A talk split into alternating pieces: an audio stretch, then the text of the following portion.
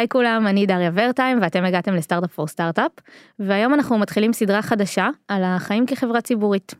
אז אה, בכל פרק בסדרה ניגע בנושא אחר שלמדנו להכיר בתור חברה ציבורית, ועל כל מה שלמדנו מאז ההנפקה שקרתה בעצם לפני שנה וחצי.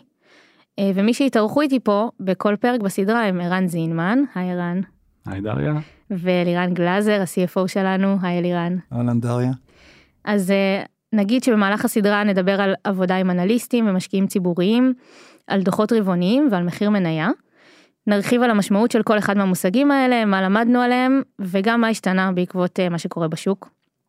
אה, ואת הפרק הראשון של הסדרה, אנחנו נקדיש להסתכלות אחורה על השנה וחצי האחרונות, כדי להבין מה השתנה גם אצלנו מאז ההנפקה, ובעיקר מה השתנה בפרספקטיבה שלנו, לגבי החברה ולגבי אה, גם הקשר שלנו עם השוק. נתחיל? יאללה. Startup for startup for startup.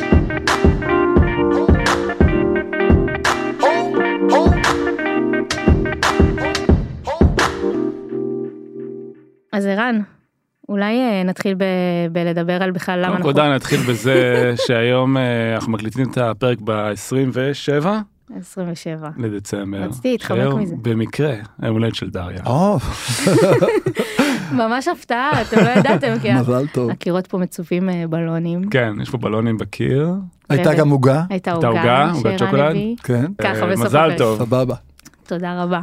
ועכשיו. אה, ועכשיו כן. נעבור למה שמעניין אוקיי באמת. אוקיי אוקיי. יאללה. אז ערן, למה אנחנו, למה אנחנו עושים את הסדרה הזאת בכלל? סבבה זה פרק הקדמה מבחינתי למה אנחנו עושים את הסדרה אז אז אם אני שנייה נתחבר להתחלה למה אנחנו עושים את הפודקאסט כדי לשתף ידע אני מרגיש שצברנו המון ידע בשנה וחצי האחרונות מאז שהנפקנו את החברה. וזה נושא מאוד מעניין אני חושב שזה נושא מאוד מעניין אה, לא רק אה, חברה שהיא בטח חברה שהיא ציבורית. אה, לשמוע איך מה הפרספקטיבה של חברה אחרת ואיך אנחנו רואים את הדברים ולשתף קצת ידע מהניסיון שלנו. אבל גם לאנשים שהם לא בחברה ציבורית, או יזמים, או עובדים בחברה שהיא פרטית, כי חושב שהרבה חברות יהפכו בסופו של דבר לציבוריות, וגם זה מאוד מעניין להבין מה השוני, כאילו מה השוני, ואולי באופן כללי זה מעניין לשמוע על חברה ציבורית, כי אולי אנשים משקיעים בחברות ציבוריות, ואנחנו חברת הייטק ציבורית, אז uh, מעניין לשמוע את הפרספקטיבה שלנו. אבל המטרה העיקרית מבחינתי, זה לשתף כמה שיותר ידע, כמה שיותר ניסיון, כדי שאנשים uh, ילמדו ויוכלו לעשות בעצמם. נכון, ואנחנו נגיד שגם לגבי הסדרה שהקלטתם אז על, אה, על תהליך ההנפקה, לא כל כך היינו בטוחים אה, אם הקהל של זה זה רק חברות שמנפיקות או שעוד אנשים אה, התעניינו בזה ובסוף זו הייתה אחת ההסדרות שקיבלנו עליהן הכי הרבה פידבקים. אה, ואני חושבת שאנשים באמת רוצים לקבל הצצה לעולם הזה זה משהו שבאמת אנחנו רואים יותר ויותר חברות מנפיקות ו, אה, וזה משהו שהולך ונהיה יותר רלוונטי להרבה אנשים כאן בארץ אז.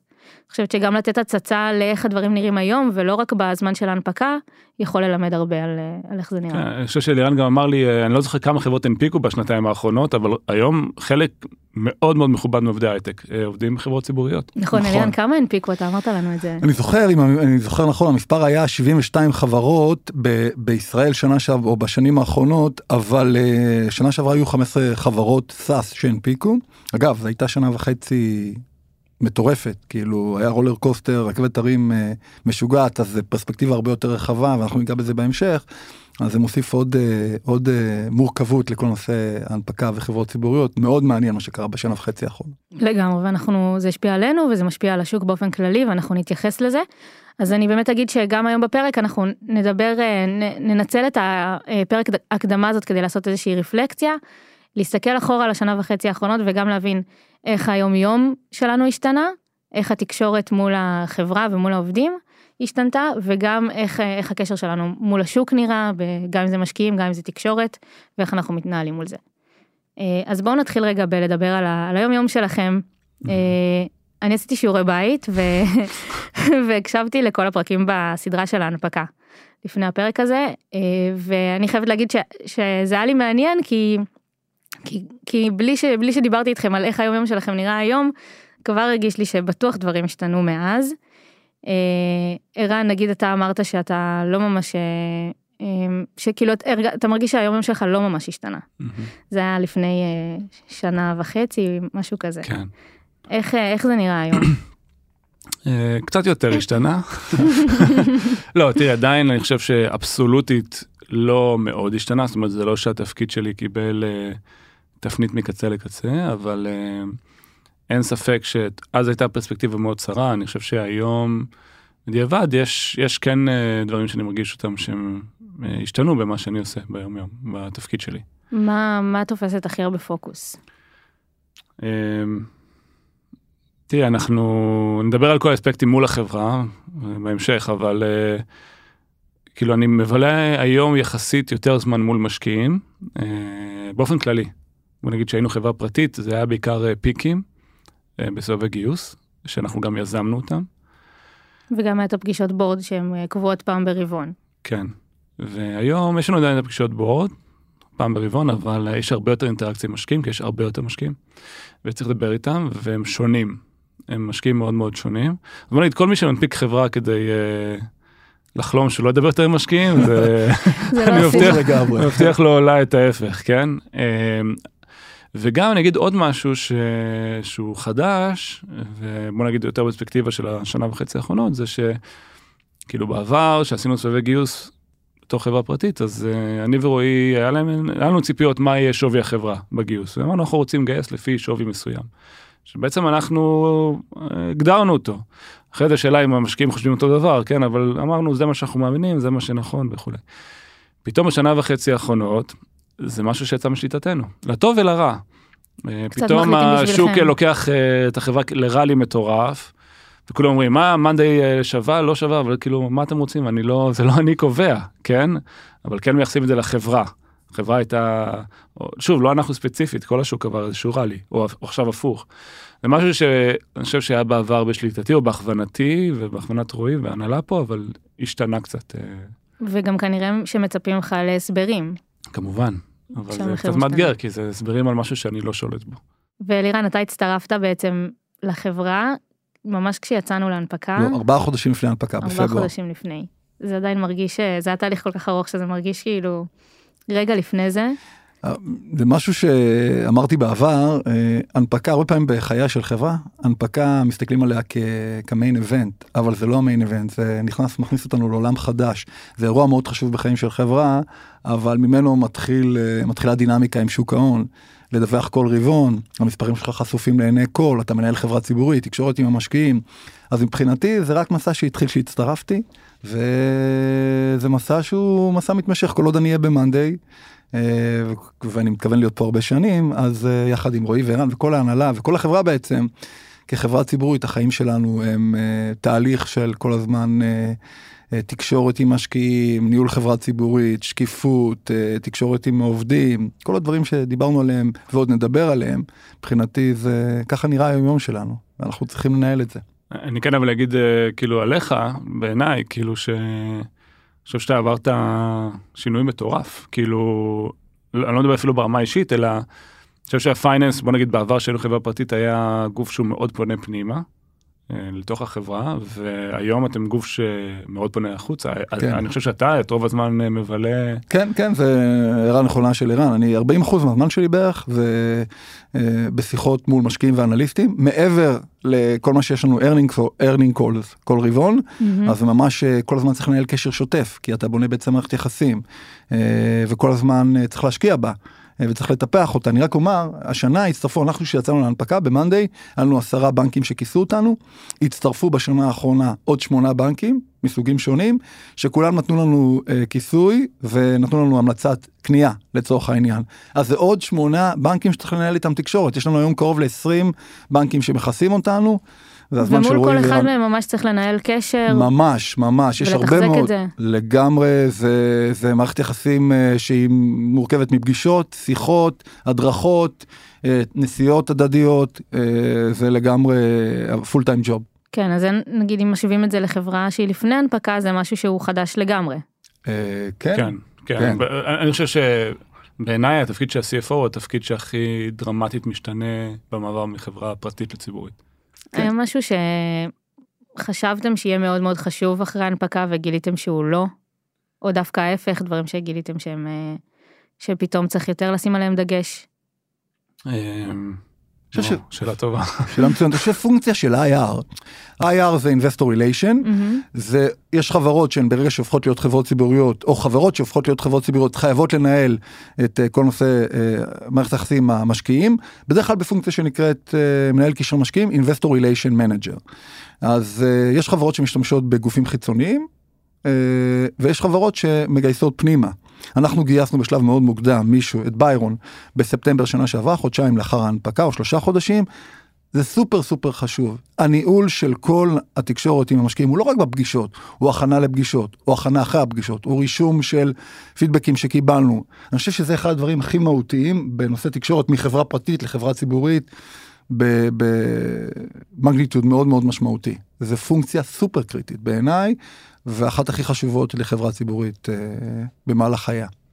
אני, אני אולי אגיד משהו שהפתיע אותי. אמ, אני חושב שהתרשמתי לחיוב מהמשקיעים בשוק הציבורי, אמ, שבהתחלה חשבתי שזה, לא אגיד קומודיטי, אבל אה, אוקיי, יקנו מניות, ימכרו מניות, אה, המשקיעים שלנו זה כבר הבורד, מי שהשקיע בתור חברה פרטית, אבל אני הופתעתי לגלות אה, עולם שלם של משקיעים ציבוריים, שהם אה, מאוד שונים מהמשקיעים בשוק הפרטי. באיזה אופן? בהחלט. אמ, תראי, בשוק הפרטי, הסוג, המשקיעים הם אה, יותר משקיעים אה, בחלומות, אוקיי? כאילו, יש להם סיכון מאוד גבוה. זה תלוי בשלב, בסדר? מן הסתם, בס- בשלבי A, זה פחות, נכון. כן, בגרוף פחות, אבל עדיין הר- הרבה. תחשבי, יש פן מסוים ענק של איך אני, של ליקווידציה, איך אני מקבל את הכסף בתור משקיע, שהוא סיכון מאוד גדול. נכון, ואגב ראינו את זה בשנה האחרונה במיוחד. נכון, פתאום אה, דברים שהיו נראים כמו shopping ו growth, ודווקא הקרנות growth הכי נפלו, כאילו נכון. ב valuation. ו... אבל משהו במשקיעים שבשוק הציבורי הוא מאוד מאוד שונה. הם מסתכלים לך בפרספקטיבה של כל החברות בעולם, לא רק אה, חברות הייטק, הם מסתכלים הרבה יותר על אה, P&L, על רווחיות, על דברים שהם יותר פונדמנטליים בהתנהלות של חברה. הם, יש להם גם הרבה דעות, זה פתאום אה, אומרים לך, תקשיב, חברה צריכה להתנהל ככה, חברה צריכה להתנהל אחרת. ויש שם המון חוכמה. כאילו, אני גיליתי שיש להם אה, פרספקטיבה מאוד מאוד מעניינת, אה, שלא לא היה לי בשוק הפרטי בכלל. אה, ואפשר ללמוד הרבה מהפרספקטיבה שלהם. זה, זה משהו שאני לא ציפיתי לקבל ממנו ערך, ו... אז אולי באמת ניקח כבר את הדיון באמת לקשר שלנו מול השוק ואיך זה השתנה, כי אמרת פה כן. משהו שגם רציתי שנתייחס אליו, כל התפיסה בשוק השתנתה לגבי רווחיות ו- וצמיחה בחודשים האחרונים, נכון? אז גם, גם התפיסה שלנו כחברה, בטוח זה, זה השפיע על זה, לא? אה, כן, אה, אלירן צוחק. כן, כי בדיוק הראתי, לערן כשנכנסתי לפה, שקיבלתי זימון לאיזה כנס שמדבר על כל מיני נושאים לדיון מבחינת סיכום שנת 2022, והנושא הראשון לדיון זה growth at all cost, כלומר צמיחה בכל מחיר, לעומת sustainable growth, uh, efficient growth, כלומר צמיחה שהיא יעילה. ואנחנו כל הזמן מדברים על זה פנימית בחברה. זאת אומרת, זה לא בגלל שהשוק השתנה אנחנו עושים את זה, אלא ב-Monday. כל הזמן אמרנו שאנחנו צריכים לצמוח ואנחנו צומחים יפה מאוד, אבל גם צריכים להסתכל מאוד על יעילות. אז זה משהו שבשנה וחצי האחרונות היה טרנספורמציה מאוד משמעותית בעולם של החברות uh, הציבוריות וגם משפיע גם על החברות הפרטיות. אז uh, צריך לנהל את זה מול המשקיעים, ניהול ציפיות. איך מתקשרים להם דבר כזה? או איך כש- שאנחנו רואים את הדברים. אז, אז זה שוב, זה גם ברמת תיאום הציפיות כל פעם שיש שיחה, אז אנחנו כל הזמן חידדנו את זה. אז אנחנו כל הזמן מתקשרים שאנחנו מאוד אה, משקיעים בצמיחה, וזה הפריוריטי מספר אחת שלנו, אבל בעת ובעונה אנחנו גם מסתכלים על התרומה השולית של כל דולר בהכנסות לשורה התחתונה. וכל הזמן אתה חוזר על המסרים הללו, אבל אתה גם צריך להוכיח את זה, כי אם אתה רק אומר דברים שלא קורים, אז כבר אתה מאבד קרדיביליות. אז הנושא הזה של תקשורת עם משקיעים, חייבים לבנות גם קרדיביליות. תגיד דברים שקורים, או תן התראה מראש, או תהיה פרואקטיבי. אה, שקיפות מלאה זה חלק אנחנו מתנהלים לא רוצה לתת ציונים לעצמנו אבל אנחנו שמים כל מה שאפשר לשים על השולחן במגבלות היותנו חברה ציבורית משהו מאוד חשוב גם בשיחות רבעוניות וגם בין שיחות רבעוניות יש מושג שנקרא non-deal roadshow NDR שזה מעין פגישות עם משקיעים אנחנו עושים הרבה כאלה בטח כשכמות המשקיעים והבנקים שמכסים אותנו גדלה כל הזמן אנחנו חוזרים על מסרים שהם מסרים אמיתיים אנחנו לא אומרים דברים שאין מאחוריהם בסיס. אבל כל הזמן מתחזקים את זה בדוגמאות, ב- במספרים, אה, זה דברים ש... שצריך לחזור עליהם כל הזמן. אני חושב שכאילו עברנו בשנה וחצי האחרונות ממש אה, שינוי מטורף בגישה של משקיעים. תראה, אנחנו לא חברה ציבורית הרבה זמן, אבל אני מרגיש ש... נגיד עברנו מיילג', בסדר? זה... כי יש חברות שהיו ציבוריות אה, חמש, עשר שנים, אבל אה, וולטיליות כמו שחווינו בשנה וחצי האחרונות, לא אני הייתה חושב שזה... בשנים לא, האחרונות. בכלל. לא הייתה. זה היה ממש בית ספר. בית ספר, כן. כן, בהחלט. אז יש לי פרספקטיבה אומנם צרה, אבל אה, משמעותית. אז תראי, אז אני יכול לתאר לך איך זה הרגיש מהצד שלי. כאילו, אז בהתחלה שרק הנפקנו, ובטח ברבעון שניים הראשונים, אני חושב, אה, הייתה תחושה שבעיקר מה שהמשקיעים מסתכלים עליו זה שורת ההכנסות, ו... ות... וכאילו תקשרנו להם גם, תקשיבו, נהיה רווחיים בשנה הזאת והזאת, זו התוכנית, זה לא שלא אכפת להם, אבל זה היה להם מספיק טוב שנדבר על זה בתור משהו עתידי. מהמם. ובעיקר גם השיחות היו מתובלות בהרבה אופטימיות. כאילו, אתה צמחת, למה לא צמחת יותר? אה, איפה עוד משקיעים? איפה כן. עוד אה, מוציאים למוצר? ממש, גם משקיעים ציבוריים. ופתאום ביום בהיר אחד, כאילו, לא יודע אם זה היום, אבל זה זה תקופה של כמה שבועות, כאילו השתנה הסנטימנט. פתאום, אה, אני זוכר פעם ראשונה שכאילו נפל לי האסימון, היה מאירוע לא טוב. כאילו, היה לנו earning call, מהמם. לא זוכר אם זה היה הרבעון השלישי או הרביעי שלנו, ושל של שנה שעברה. שנה שעברה, והודענו על התוצאות, וראינו שהמניה יורדת. התוצאות היו מעולות. אני זוכרת את זה, אני זוכרת שגם גם אה, כאילו היו שיחות אצל העובדים שהייתה, כאילו שמחנו כי ראינו תוצאות ממש טובות ולצד זה רואים שהמניה יורדת כן. וזה משהו שקשה להסביר. כן, לא- נכון, אז, אז אה, ו- אבל את יודעת, ניסינו להבין. אז באמת היה קצת עצבנות בשוק, וכל, כמעט כל אין כל אה, היה ב... התוצאה שלו הייתה ירידות, אבל כאילו ספציפית לדוגמה באנקול הזה, שוב, אני לא יודע, כן, אבל ממה שאני מבין היום בדיעבד, אה, כל דבר הצלחנו להציג תוצאות טובות יותר ממה שצפינו, אבל נגיד בשורת ה... בשורה התחתונה, בהפסד, היה הפסד טיפה יותר גבוה. ואני חושב שהשוק אה, ואם הגיב אני לא לזה. טועה גם כן. הכותרות של העיתונים בסוף התמקדו בדבר הזה. נכון. כאילו הרבה- היו הרבה כותרות סביב הדבר. אגב, אבל- למרות שהסברנו את זה, כאילו, הסברנו הסברנו את זה גם אבל- אה, לחלוטין. אבל, אבל, אבל, אבל כאילו, שתבין את ה mindset, אני לא התייחסתי לזה בתור משהו מהותי באותו, לפני ה earning call. בסדר? נכון. זה כאילו ממש משהו שהרגשתי שהשתנה הסנטימנט, כאילו לא עשיתי לו אופטימיזציה. אולי אם הייתי יותר mind לזה, היינו מנהלים את זה כאילו כן. בצורה אחרת, אבל לא יודע, זה היה, אוקיי, אז עוד טיפה העמקנו, אבל תראו איזה צמיחה ותראו איזה, איזה יופי ואיזה יעילות. כן, אבל, שהם אה, חושבים אבל שלשם ילך הפוקוס כן. ואז זה ממש היה הפוך. כן, ואז עשינו קליברציה, אוקיי, הבנו. כאילו השוק מתעדף עכשיו פרמטרים אחרים, או המשקל שלהם משתנה. אה, ועשינו את ההתאמות, אני שמח, כאילו אלירן, האמת שהרבה קרדיט לא. אה, לא, כן, כי, אני חושב שהגבנו יחסית מהר. זאת אומרת, אני חושב שהחוכמה זה לקבל את האינפוטים, אבל גם להגיב מהר בתור חברה. כי... אבל איך מגיבים? כי אם, כי אם אתם בונים כבר תוכנית קדימה ואתם. רוצים להשקיע המון בצמיחה, אז מה, צריך לשנות פתאום את התוכניות שלנו? אז זה בדיוק המקום שבו אנחנו עושים תסריטים. אנחנו, אני חוזר למשהו שאמרנו, לא מפתיעים את השוק וגם לא מופתעים. ואנחנו כל הזמן, יש לנו בדינמיקה של ההנהלה של מאנדיי, אה, הרבה מאוד scenario planning, תכנון, קדימה. כשאתה מדווח על תוצאות רבעוניות, המשקיעים כבר פחות מעניין אותם מה דיווחת. הם יותר מסתכלים על מה אתה אה, חוזה הבא. קדימה. כן, הרבעון הבא, השנה הקרובה. אנחנו עושים הרבה מאוד ניתוחים שהם צופים אה, קדימה. וכל הזמן לוקחים כל מיני סצנריואים שונים, כל מיני תסריטים שונים של מה יקרה אם, what if scenarios. וזה עוזר לנו מאוד להתכונן לסיטואציות שהן אה, פחות טובות או יותר טובות. זאת אומרת, יש לנו תמיד כמה סצנריואים שלפיהם אנחנו מנהלים את החברה, ואז גם יודעים לנהל את ההוצאות של החברה ובכל מיני אספקטים שונים. ועשיתם תסריטים כי השוק ב- היה. יציב תקופה ארוכה. אז כן. אני מתארת לעצמי ש- שכאילו זה נורא נוח לא לחשוב על, על מקרי קיצון כאלה ש... אז זה בדיוק, אתה צריך לחשוב בדיוק כמו, כמו שאתה קונה ביטוח, אתה אומר כשהביטוח, כשהכל טוב אז אתה לא צריך להפעיל את הביטוח. כן. אבל צריך לחשוב גם על uh, סיטואציות שבהן פחות טוב. דרך אגב, זה חוזר לכל הנושא של חברה ציבורית, בניית קשר עם משקיעים לטווח ארוך. כשאתה, כשהכל טוב הם הולכים איתך זה בסדר, אבל כשיש תקופות מאתגרות, אם אתה יודע לתקשר את זה ולנהל את זה, הם רואים שאתה גם יודע לתקשר ולנהל את זה, הם נותנים לך קרדיט, וזה קרדיט שהולך איתך, ועובדה שאנחנו ראינו הרבה משקיעים במאנדיי שהעמיקו את הרכישה של יש חלקם שעשו את יודעת מכירה קנייה אבל יש משקיעים מאוד טובים מאוד חזקים בשוק שהעמיקו את הקנייה והרכישה של מניות של מאנדיי ואמרו לנו את זה באופן אה, באופן חד משמעי שמאמינים ביכולת שלנו להמשיך כי אנחנו קונסיסטנטים במה שאנחנו אומרים קונסיסטנטיות מאוד חשובה אתה לא רוצה להגיד משהו ורבעון אחר להגיד משהו אחר. זהו כי כי כשאתם מדברים על לעשות שינוי אני אומרת רגע אולי גם זה צריך להיות. כאילו פתאום צריך לשנות את המסרים שלנו אמרנו עד עכשיו שאנחנו מאוד מאוד חשוב לנו להשקיע בצמיחה ופתאום רבעון אחרי אחרי אנחנו אומרים משהו אחר לגמרי זה זה בסדר זה לא בסדר. אני חושב שזה לא יש בסדר לא בסדר אבל אני חושב שזה כן אה, לא צריך להתאהב במה שעשית אלא לקרוא את הסיגנלים מהשוק ו, ושוב אני לא חושב שזה משהו שלילי כאילו אני חושב שזה כאילו בסוף זה מערכת יחסים של אמון בסדר זה בסוף מישהו משקיע בחברה בך. כי הוא מאמין שהעתיד יהיה כאילו יותר חיובי, הוא מאמין שהחברה יכולה לצמוח.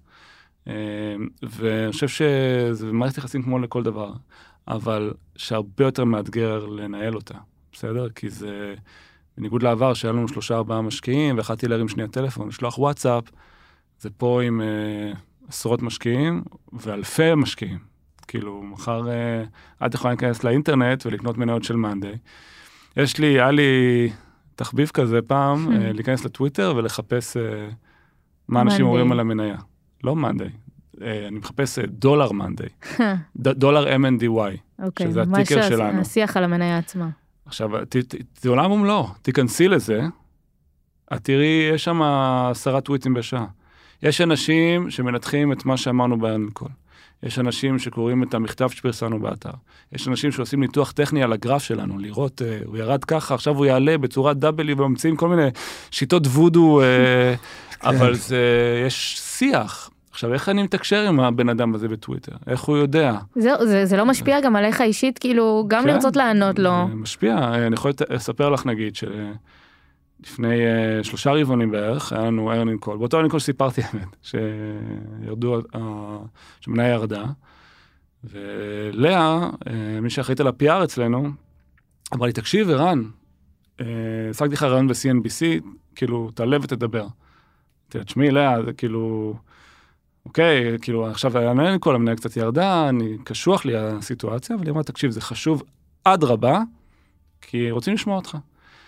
ועליתי ודיברתי, זו הייתה סיטואציה מאוד אה, מלחיצה, כי זה משודר live ב-CNBC, אני לא ראיתי כלום, היה מסך שחור, ורק שמעתי באוזניות אה, את השדר. אולי עדיף. אולי עדיף, כן. אה, אבל ראיתי אחרי זה, והייתה שיחה טובה, כאילו שידרתי כן רוגע, כי מה שאני מרגיש בפנים, כאילו מה, איפה כן חשוב, שהיינו מאוד יעילים מבחינת קשלו. אבל ראיתי אחרי זה אנשים בטוויטר מתייחסים לזה שהייתי, בת, אה, ש, שאמרתי משהו בטלוויזיה לגבי המניה וזה נתן לי ביטחון לקנות את המניה. זה כאילו, וואו. זה מטורף. כאילו, איך אני מתקשר? אה, כי, כי יש גם, אה, יכול להיות גם איזה. חשש שזה יכול להיות לצד השני. לגמרי. כן.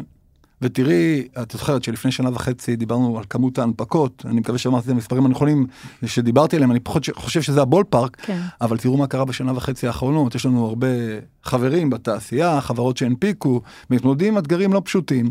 אז uh, כשערן מופיע בטלוויזיה, הוא מדבר על זה שהוא ב-CNBC, ורואים uh, uh, אותו, יש לזה מיד פידבק חיצוני שלא היה בעבר כחברה פרטית. עכשיו, רוב המשקיעים רוצים לדבר עם המנכ"לים של החברה, והם רוצים לדבר על product, לא בהכרח תמיד על הביצועים הפיננסיים. מאוד, אני, אתה יודע מה, זה קשור להפתעה. ההתעמקות במוצר היא סופר משמעותית. כאילו, אנשים חכמים מנתחים את המוצר, מדברים עם לקוחות, מדברים עם פרטנרים שלנו ומדברים המון על המוצר ומפתיע לדעת כמה הם יודעים. יש כמובן הרבה דברים שהם לא מכירים, אבל עדיין הרמת העומק שהם יורדים אליה היא, היא מפתיעה. זאת אומרת, לא מסתכלים בהכרח רק על השורה התחתונה או על המספרים, לא. אלא... ממש לא. שזה נקודה מעולה, זה גם הפתיע אותי ממש. כן. כאילו המשקיעים הציבוריים היום עושים, עושים מחקרים מטורפים שמשקיעים כן. הפרטיים לא היו עושים.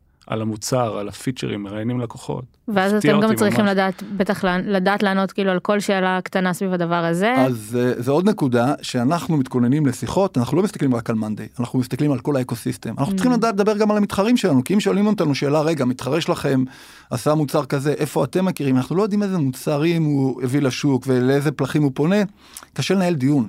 ולכן יש לנו הרבה מאוד עבודה עם ה-IR, עם ה-PR, על דברים שהם מקיפים את העולמות שאנחנו פועלים בהם, עולם של Work Collaboration Software, פלטפורם וכולי, וגם עולמות משיקים אחרים. זה חלק מההיערכות שלנו. לא רק מאנדי, אלא ממש מסתכלים בפרספקטיבה הרבה יותר רחבה. עוד משהו ש... שאתה אמרת ערן באחד הפרקים האחרונים של הסדרה של ההנפקה. אה, זה כמה חשוב אה, לשמור על איזשהו מאזן בין משקיעים לטווח ארוך ומשקיעים לטווח קצר. כן. אה, איך אתה רואה את זה היום? מה שנקרא זה קיבל בוחן מציאות ממש רציני. תראי מה שאמרו לנו והתממש. כאילו המשקיעים לטווח ארוך, למרות כל מה שקרה היום בשוק, לא רק שלא מכרו, הם רואים את זה בתור הזדמנות קנייה. זה מטורף. כאילו, אני לא יודע איך יש להם את mm. העצבי ברזל האלה, אבל הם כנראה חושבים מאוד לונג טרם. אבל זה בדיוק אתה... אתה מבין את החשיבות של זה. כאילו, אם הם חלילה היו מוכרים את המניות או מפסיקים להאמין בחברה, המניה הייתה מתרסקת אה, הרבה יותר. העובדה שהם לא רק הם מחזיקים את הפוזיציה שלהם, אלא ממשיכים לקנות, אני חושב ששומרת את השווי של החברה, שומרת את הבריאות של המניה. ו... ו... ורואים איך שכל המשקיעים שהיו יותר מוכוונים לטווח קצר. אה, באמת, באמת מכרו ו... כן, מוכרים ו... ומוכרים וקונים, כן, אבל מחפשים לעשות את הרווח המהיר. אבל כמה השפעה יש לזה? אתם מדברים פה נגיד, אה, אלירן אתה הזכרת 20 משקיעים שאתם בקשר איתם, ויש באמת את המשקיעים לטווח ארוך וקצר. בסוף באמת יש את כל השוק, ויש, אה, אני, אני באמת לא יודעת כמה, כמה זה בכמויות, כמה אנשים שמשקיעים במניה, אבל זה... זה כמויות מטורפות, אז איך, איך דואגים גם לשמור על קשר עם הציבור באופן כללי? כאילו זה משהו שבכלל צריך לעשות, או שאתם אומרים כזה יש את הארנינס כל פעם ברבעון, ו... תראה, אנחנו לא רואים את גברת כהן, נגיד, שקונה מניות של מאנדיי, כן. או את, אה, את יודעת, מר דהן שקונה מניות של מאנדיי, זה אתה פחות חשוף, אבל אנחנו, הם גם לא בהכרח המשקיעים המתוחכמים. זאת אומרת, זה יותר אנשים שיקנו like trend, יש לי איזה כמה מאות דולרים פנויים, אני אקנה מניה כזאת או אחרת, ותלוי בי לעשות את, ה, את מה שנקרא, זה retail, retail, אה, משקיעי retail. המשקיעים הגדולים הם בעצם מחזיקים פלוס המשקיעים הפרטיים שלנו לפני ההנפקה, VC והמשקיעים המשמעותיים הגדולים בעולם הציבורי, הם, משקיעים, הם מחזיקים בחלק הארי של המניות של מאנדיי. זאת אומרת שהם בעצם משפיעים. זה מה שיכול להשפיע יותר על מחיר המניה. בעיקר, כן, בהחלט. אני רק רוצה להתייחס עוד פעם למה שערן אמר, כמה נקודות. גם היכולת לעמוד בלחצים היא משהו שאת יודעת, שנה וחצי האחרונות היו מורכבות, אז תחשבי, צריך להתמודד עם משקיעים שחלקם יכולים להיות מתוסכלים כי הם השקיעו במחיר כזה, עם עובדים שחלק מהם ראו את השווי יורד או עולה וזה מאוד משפיע על המצב רוח שלהם. יש הרבה מאוד פסיכולוגיה בעולם הזה, הרבה מאוד פסיכולוגיה סביב uh, טרנדים, סביב סנטימנטים, שגם יכולה להגדיל את, ה, את רמת הלחץ שיש לך כמנהל. חשוב מאוד לשמור על בעצם עמידות, resilience, ולהיות קונסיסטנטי ממה שאתה עושה. תוך כדי שינויים אה, שמתאימים למצב בשוק. אני אוסיף ואני מאמין שנעמיק בזה שנעשה את הפרק של אה, מחיר מניה וכולי. כן. אבל סתם שאלת שאלה כאילו כמה אנשים אה, קונים ומוכרים ונראה לי זה retail אבל רק לתת לך אה, פרספקטיבה. אם את תיכנסי עכשיו, מקווה שאת עם אייפון. לא- לצערי לא, אוקיי. לא משנה, אני פשוט לא יודע איך נראית האפליקציה של אנדרואיד, אבל אם תיכנסי לאפליקציות, אני מאמין שאותו דבר, מניות, תכף נגיד מניה של מאנדיי, יש שם רשום ווליום ו-average ווליום. שווליום זה כמות המניות שנקנו ונמכרו באותו יום, average ווליום זה אותו דבר רק על ממוצע של תקופה, mm-hmm. נגיד שנה או חודש, לא משנה. אז נגיד, ממה שאני זוכר, היום ה-average ווליום, הממוצע היומי, זה 600 אלף מניות בערך. וואו. שמחליפות ידיים, כאילו קנייה ומכירה. וואו, ביום. עכשיו בוא נבין מה זה אומר. 600 אלף מניות, נגיד מחיר ממוצע, נגיד 100 דולר ניקח, היום אנחנו יותר, אבל 60 מיליון דולר שמחליפים ידיים כל יום. פסיכי. אוקיי? תכפילי את זה ב-30 ימים בחודש, זה... סיבכתי את עצמי, אז זה 183 ימים, זה 1.8 מיליארד דולר שמחליפים ידיים בחודש. וואי. לא נדבר בשנה, נכפיל את זה ב-12. יש המון פניות ומכירות. בסדר, עכשיו איך אתה מתקשר, קראת על זה הגברת כהן? כן. איך אתה מתקשר עם הגברת כהן שקנתה אתמול בבנק כי האנליסט בבנק המליצה לקנות מניה? נכון. כן. איך היא מקבלת ביטחון על החברה? זה מאוד מאתגר. אז אולי חלק מהם רואים CNBC. אז אני כאילו, למרות שלא רציתי לעשות את הרעיון הזה, אבל כן, אבל... חשוב. אולי חלק מזה זה נכנסים לאתר שלנו ורוצים ללמוד. ואולי חלק בטוויטר, כמו שאתה אולי חלק בטוויטר, אולי חלק, כאילו זה, זה מאוד מורכב. כאילו זה כאילו- להיות קצת, קצת להיות בכל מקום. כן, כן. כל הזמן. ואז כאילו כשאתה מפספס משהו אז אה, זה לא שהם מבינים אה, בהסבר שלי ושל לירן מה קרה, מבחינתם פספס פספס, נו מספר אומר, כן. זה- כי אין להם שום תקשורת אחרת. מסיקים את זה מסקנות. אה, אז, אז אני אומר, זה, זה כאילו לעשות מערכת יחסים מאוד מאוד מורכבת עם המון אנשים. ו... ובאמת בתוך הדבר הזה גם יש את כלי התקשורת שלא תמיד אה, מעבירים את המסרים כמו שהיינו רוצים שיעבירו. הרמת לי בדיוק לנקודה שרציתי להתייחס אליה, להשלים את ערן, העיתונות, עכשיו העיתונות הכתובה והעיתונות הטכנול... כאילו המדיה הדיגיטלית. אה, בשנה וחצי האחרונות היו הרבה מאוד כתבות, תחשבי שמה היה פה, מה, מה היה פה בעצם בשנים האחרונות, היו פה הרבה מאוד גיוסים, היה פה סקנדרי, היה פה הרבה מאוד כסף שהושקע בחברות ישראליות, הרבה מאוד אה, מהחברות הללו יצאו אה, להנפקה. היו פה חגיגות שנה שעברה מצד לצד אה, כל התוכניות אה, סאטירה כמו אה, הייטקס וכדומה של ארץ נהדרת. נכון. אה, והסנטימנט השתנה מכתבות מחמיאות אה, חברה א' הונפקה לפי שווי כזה חברה ב' הונפקה לפי שווי כזה פתאום לכתבות של קיצוצים לא עמדו בתחזיות פספסו את התחזיות ואלואציה ירדה. יש ויזיביליות מאוד גבוהה לזה וזה משפיע זה משפיע על כולם כי אנשים קוראים רואים ושומעים וזה הופך להיות שיחה בקפה בברזייה. זה, אז, זה אה, נגיד הצד שאני הרבה יותר חובה, אני לא, לא, דווקא לא כ-CFO של משהו, אלא, אלא כמישהי שקורא את הכתבות האלה, אז אני באמת, זה הרגיש שהייתה איזו תקופה של גאווה מטורפת, שכל יום קוראים בעיתון על חברה ישראלית אחרת שמנפיקה, וכל פעם שווי יותר גדול, וזה היה וואו. ועכשיו פתאום נורא נורא טרנדי לדבר על נפילה של חברות וכ- וכתבות על הנה כל החברות שפיטרו השבוע או הנה כל החברות שהתרסקו להם המניות וזה כאילו אותי לפעמים זה ממש מכווץ כי כי אני אפילו זוכרת מקרים שאפילו חברים כותבים לי כזה אה התרסקה לכם המניה כל מיני דברים כאלה כן. ואני אני יודעת מבפנים שדברים נראים אחרת ואני ואני רואה את המוצר וכאילו מה, מה, מהצד שלי הכל מרגיש בסדר ותכף נדבר באמת על אה, איך מתקשרים את זה לעובדי החברה אבל יש את כל המסביב שזה הרבה יותר הרבה יותר צהוב והרבה פחות מעמיק. אז, אז, אה, אז בואו נדבר על הצד של עובדי החברה, אבל כן. אה, אני לא יודע אם את מרשה לי לחרוג מהפורמט אוקיי ולשאול אותך שאלה. יאללה. אז אה, איך זה מרגיש מהצד שלך? כאילו זה מאוד מעניין אותי לשמוע איך זה מרגיש כאילו בפרספקטיבה שלך. אז- כאילו אנחנו שנה וחצי חברה ציבורית. נכון. אז, אז אני יכולה להגיד שזה ממש, אני חושבת שזה משתנה בתקופות, כאילו בתקופות שהמניה הייתה מאוד מאוד גדולה, זה הופך להיות איזשהו מקור אה, גאווה וקצת משהו שבא כזה להשוויץ בו, וכאילו זה נורא נחמד להתגאות בדבר הזה גם, גם מבחוץ, וגם זה משהו שפתאום, פתאום אה, חברים שלי שהם גם לא בהייטק, אה, יכולים לדבר איתי על מאנדיי, כאילו זה דווקא, יש פה משהו גם חיובי. ו- וזה מרגיש שעוד אנשים שותפים לה- להצלחה של החברה.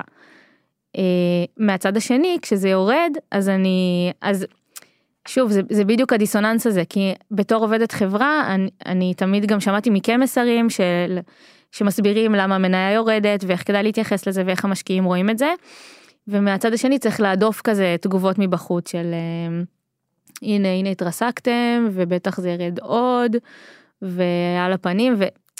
עכשיו לי זה לא זה לא הרגיש שזה עשה לי משהו אבל זה כן אה, זה לא נעים וגם כאילו לא לא כזה בא לי להסביר עכשיו לכל אחד אה, לשלוח להם אה, מכתב על איך המשקיעים רואים את זה כאילו זה זה נגיד המקומות שאנשים באמת פחות מתעניינים והם נשארים במקומות הצהובים. אז אה, זה כאילו זה כיף כשזה עובד וכשזה לא עובד אני אני משתדלת פשוט להתרחק מזה כי זה לי זה מרגיש שזה אתם נגיד אני, אני חושב שזה הטריק הזה להתרחק מזה גם שזה עובד. כן. כן. אבל אבל יש בזה משהו מבקר כן. כאילו ולא אמרתי אם אתם בודקים כל יום את המחיר מניה זה גם אה, כן, אני מסתכל אה, בימי מסחר, כן, מסתכל אז כל יום, זה חשוב לי. כאילו תראי, צריך שזה לא יעלה לראש בתקופות טובות וזה לא יוריד לרצפה בתקופות אלה רעות. כאילו בסוף אנחנו, כמו אני חוזר למה שאמרתי מקודם, אנחנו קונסיסטנטים ואנחנו, אני אולי אוסיף לשאלה של ערן או יחדד את זה, אנחנו גם מתקשרים עם העובדים כל הזמן את הדברים הללו. זאת אומרת, אנחנו כל חודש בישיבת חברה, נכון. מתייחסים, מקדישים הרבה מאוד זמן ואנרגיה, אה, גם פנים מול פנים וגם בהודעות אה, להסביר את אה, מצב השוק, מצב החברה, הסבר שהוא הסבר אה, ענייני וישיר, אנחנו לא מחפשים תירוצים או הסברים כאלה מפולפלים. אז, ומה אתם עושים כשזה כאילו שוב אני אני אולי יכולה לענות על זה אחר כך מהכובע של העובדת אבל מה אתם עושים כשהמחיר מניה יכול להשפיע ישירות על מוטיבציה של עובדים? גם בפרק האחרון שהקלטתם על זה, אז המחיר היה, המצב בשוק היה אחרת לגמרי, והיה מאוד גבוה, והיה הרגשה שכולם בעננים. אז מה קורה כשיש נפילה? אז אני חושב שכאילו גם מתחבר לשאלה הראשונה שלך של מה איך השתנה התפקיד שלנו אז זה, זה הכל מתחבר כי משהו שנוסף לתפקיד שלי ושל לירן ושל רועי שאר הנהלה פה זה בעצם אה, לתווך את האינפורמציה הזאתי ופתאום אנשים יש להם שאלות לגבי זה זה משהו שלא היה לנו כאן בתור חברה פרטית קיבלנו ולואציה פעם אחת בסיבוב. פתאום יש את ה-real time monitoring הזה. אה, אז אני חושב שזה הרבה תדרוכים והרבה פרספקטיבה ואני חושב שגם. אה, אחד הדברים שהיה לנו מאוד חשוב לתקשר לכל העובדים בחברה, שזה לא נכון להסתכל על משהו בצורה רגעית, אלא להסתכל עליו בטווח ארוך. ואם אתה כל פעם עושה, לוקח מחיר המניה ומכפיל אותו בכמות המניות, האופציות שיש, שיש לך, זה יכול להיות מניה דיפרסיה. אבל אם אתה ממצע את זה על פני תקופה מאוד מאוד ארוכה, אני חושב שזה מציג תמונה אחרת. אז אלא אם כן אתה צריך את כל הכסף כאן ועכשיו, אה, מסתכל על זה בצורה כזאת, הדרך הנכונה להסתכל על זה היא יותר לטווח ארוך, וראינו כבר עכשיו איזה וולטיות הייתה, כבר ראינו הרבה יותר נמוך, ועלינו חזרה, ואני חושב שאנחנו היום במקום אה, הרבה יותר טוב, כאילו, וגם אה, אפילו חיובי, בסדר? לעומת מה שראינו מסביבנו. אני חושב שהמון זה תלוי בפרספקטיבה, וכמה קונפידנס מייצרים סביב הסממן החיצוני הזה, שכל הזמן קיים על החברה. ו, ודבר אחד שאני זוכרת אותך לירן עושה באחת מהפגישות חברה, יש גם אה, אה, פגישה שנקראת leadership Q&A, שאתם באמת עונים על שאלות שעובדי החברה שואלים, ותמיד יש שאלות שמתעסקות בשוק, תמיד יש לפחות שאלה אחת או שתיים, אין מה לעשות. והייתה הייתה איזה פגישה אחת שאתה אלירן באת ואמרת, כאילו תשמעו, המצב, המצב כרגע הוא לא טוב בשוק, ו, וזה המצב שאנחנו, זו הסיטואציה שאנחנו נמצאים בה, והיה משהו אה, טוב ברגע לשמוע מישהו מהלידרשיפ אומר כאילו שמעו המצב כרגע לא משהו ואנחנו מודעים לזה זה לא אנחנו לא מנסים to sugar coat it ולא הכל טוב זו הסיטואציה וככה אנחנו מתמודדים איתה ויש בזה גם משהו מרגיע לדעת שאנחנו מודעים למה שקורה ואנחנו עובדים סביב זה מתנהלים עם זה ולא מתעלמים.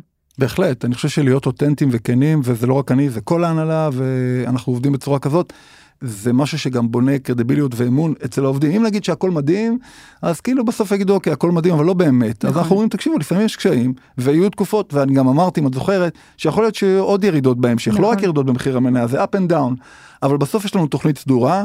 פחות או יותר כן אנחנו נצטרך לשנות שאנחנו עובדים לפיה ואנחנו מאמינים שהתוכנית הזאת תיקח אותנו למקומות שבהם אנחנו נהיה במקום טוב אבל כן יהיו טלטלות בדרך. זה מאוד חשוב בעיניי להגיד את זה. גם העובדים הם אנשים אה, חכמים אנחנו משיגים את העובדים הכי טובים כמו בכל חברה הם אנשים חכמים הם יודעים לעשות את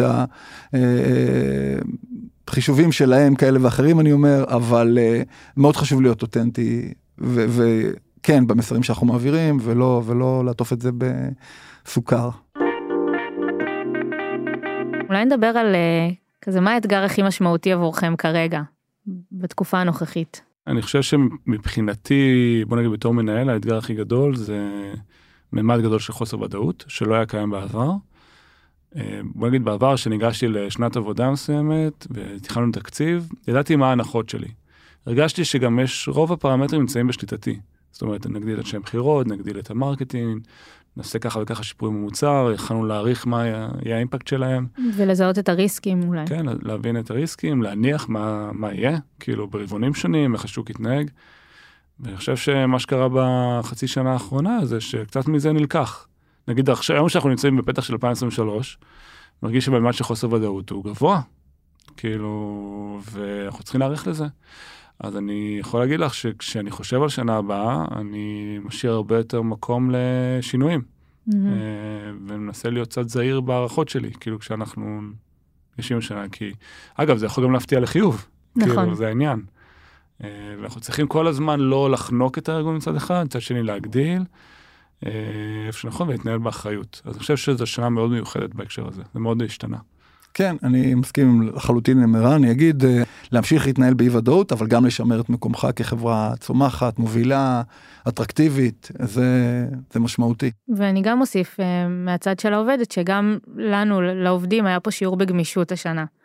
אה, כאילו אנחנו ראינו איך, איך השוק משתנה לאורך הזמן, ואיך זה משפיע על החברה, ואיך אנחנו נדרשים לשנות גם דפוסי חשיבה או דפוסי עבודה. אה, וגם באמת לשנות תוכניות זה יכול להיות גם מעכשיו לעכשיו כדי להתאים את עצמנו למה שקורה ו, וזה היה ממש שיעור כאילו אני חושבת שגם גם אפשר ממש לשמוע את זה בשיחות מסדרון של פעם היה אפשר לדבר על הרבה תוכניות קדימה ועכשיו זה זה מאוד כזה להגיד אלה התוכניות אבל אנחנו יודעים שהכל יכול להשתנות ו, ונעשה התאמות. וזה כאילו זה הפך להיות אה, גם לאיזשהו משהו שהרבה יותר שגרתי מאשר אה, איזה איזה משהו שמנחיתים עליך ואתה עכשיו צריך ללמוד להתמודד איתו. גם. כן, אמ, מה שאתם רוצים לסיים איתו משהו כזה שיעור אה, משמעותי שלמדתם בשנה וחצי הזאת. אמ, תראה, אנחנו בסדרה הזאת ניגע בהרבה נושאים לעומק, זה היה כזה פרק אה, פתיחה ונתנו overview, נגענו בהרבה מאוד תחומים, אז אני כן, אה, אני מאמין שאנחנו נעמיק בהרבה מאוד דברים, אבל אני חושב שהייתה הזדמנות טובה ככה לשתף את המסע שעברנו, ו... כאילו all in all, כאילו לא שאלת אותי, אבל uh, אני מאוד שמח שהנפקנו את החברה. אני חושב שזה ביגר אותנו בהמון דברים, ולצד האתגרים וכל מה שהשוק uh, מציב בפנינו, אני חושב שזה הפך אותנו ליותר טובים. אני חושב שיש משהו במנגנון הזה של שוק ציבורי והתנהלות במשקיעים, והאחריות והבגרות שאתה מצופה לנהוג, uh, שעושה טוב. Uh, אז אני מאוד שמח שזה קרה. ולמדנו מזה הרבה, וזה באמת מפתיע כמה מכל דבר כזה אפשר ללמוד. זה, זה די מטורף. אז אה, זה אולי הסיכום שלי. כן, אני מסכים עם ערן, יש הרבה חלקים נעים בעולמות של חברה ציבורית, אה, והרבה מאוד מורכבויות, וצריך להתנהל בתוכן, אה, וצריך לנהל אותן. אז זה, זה מרתק, לי זה מסע, כאילו אני, שאלת אותי, כשהצטרפתי למאנדי לפני ההנפקה, אני בשנתיים תכף של... כיף גדול, כיף, יש עליות, לא משעמם, זה מה לא משעמם, לא, אני תמיד אומר שפייננס, אה, אנחנו צוחקים על זה מרכז העצבים של הארגון, אה, אבל אני צוחק, אבל כן, לפייננס, לארגון הכספים בחברה ציבורית יש יש הרבה מאוד אתגרים. לא אפור לצד... כמו שאתם חושבים. לא, ממש לא, ממש לא. יש גם CFO לא אפור, זה טוב. לא, לא אפור, נורא, וכיף גדול. אה, כן, יש הרבה, אני I'm looking forward, יש הרבה דברים מעניינים שהולכים לקרות. מדהים אז אנחנו נסיים את הפרק בזאת ורגע לפני אני אזכיר שאם אתם אה, רוצים לדעת כל פעם שיוצא פרק חדש אתם מוזמנים לעקוב אחרינו בכל אחת מהאפליקציות ואם יש לכם עוד שאלות או דברים שתרצו שניגע בהם בסדרה אז אפשר לשאול אותם בקהילה שלנו או באתר, אה, ושם גם תוכלו למצוא את כל התכנים הקודמים שלנו בנושא הנפקה, רווחיות אה, ועוד הרבה נושאים אחרים. אז תודה אלירן, תודה ערן. תודה דריה. תודה דריה. תודה שהאזנתם. Startup for startup for startup.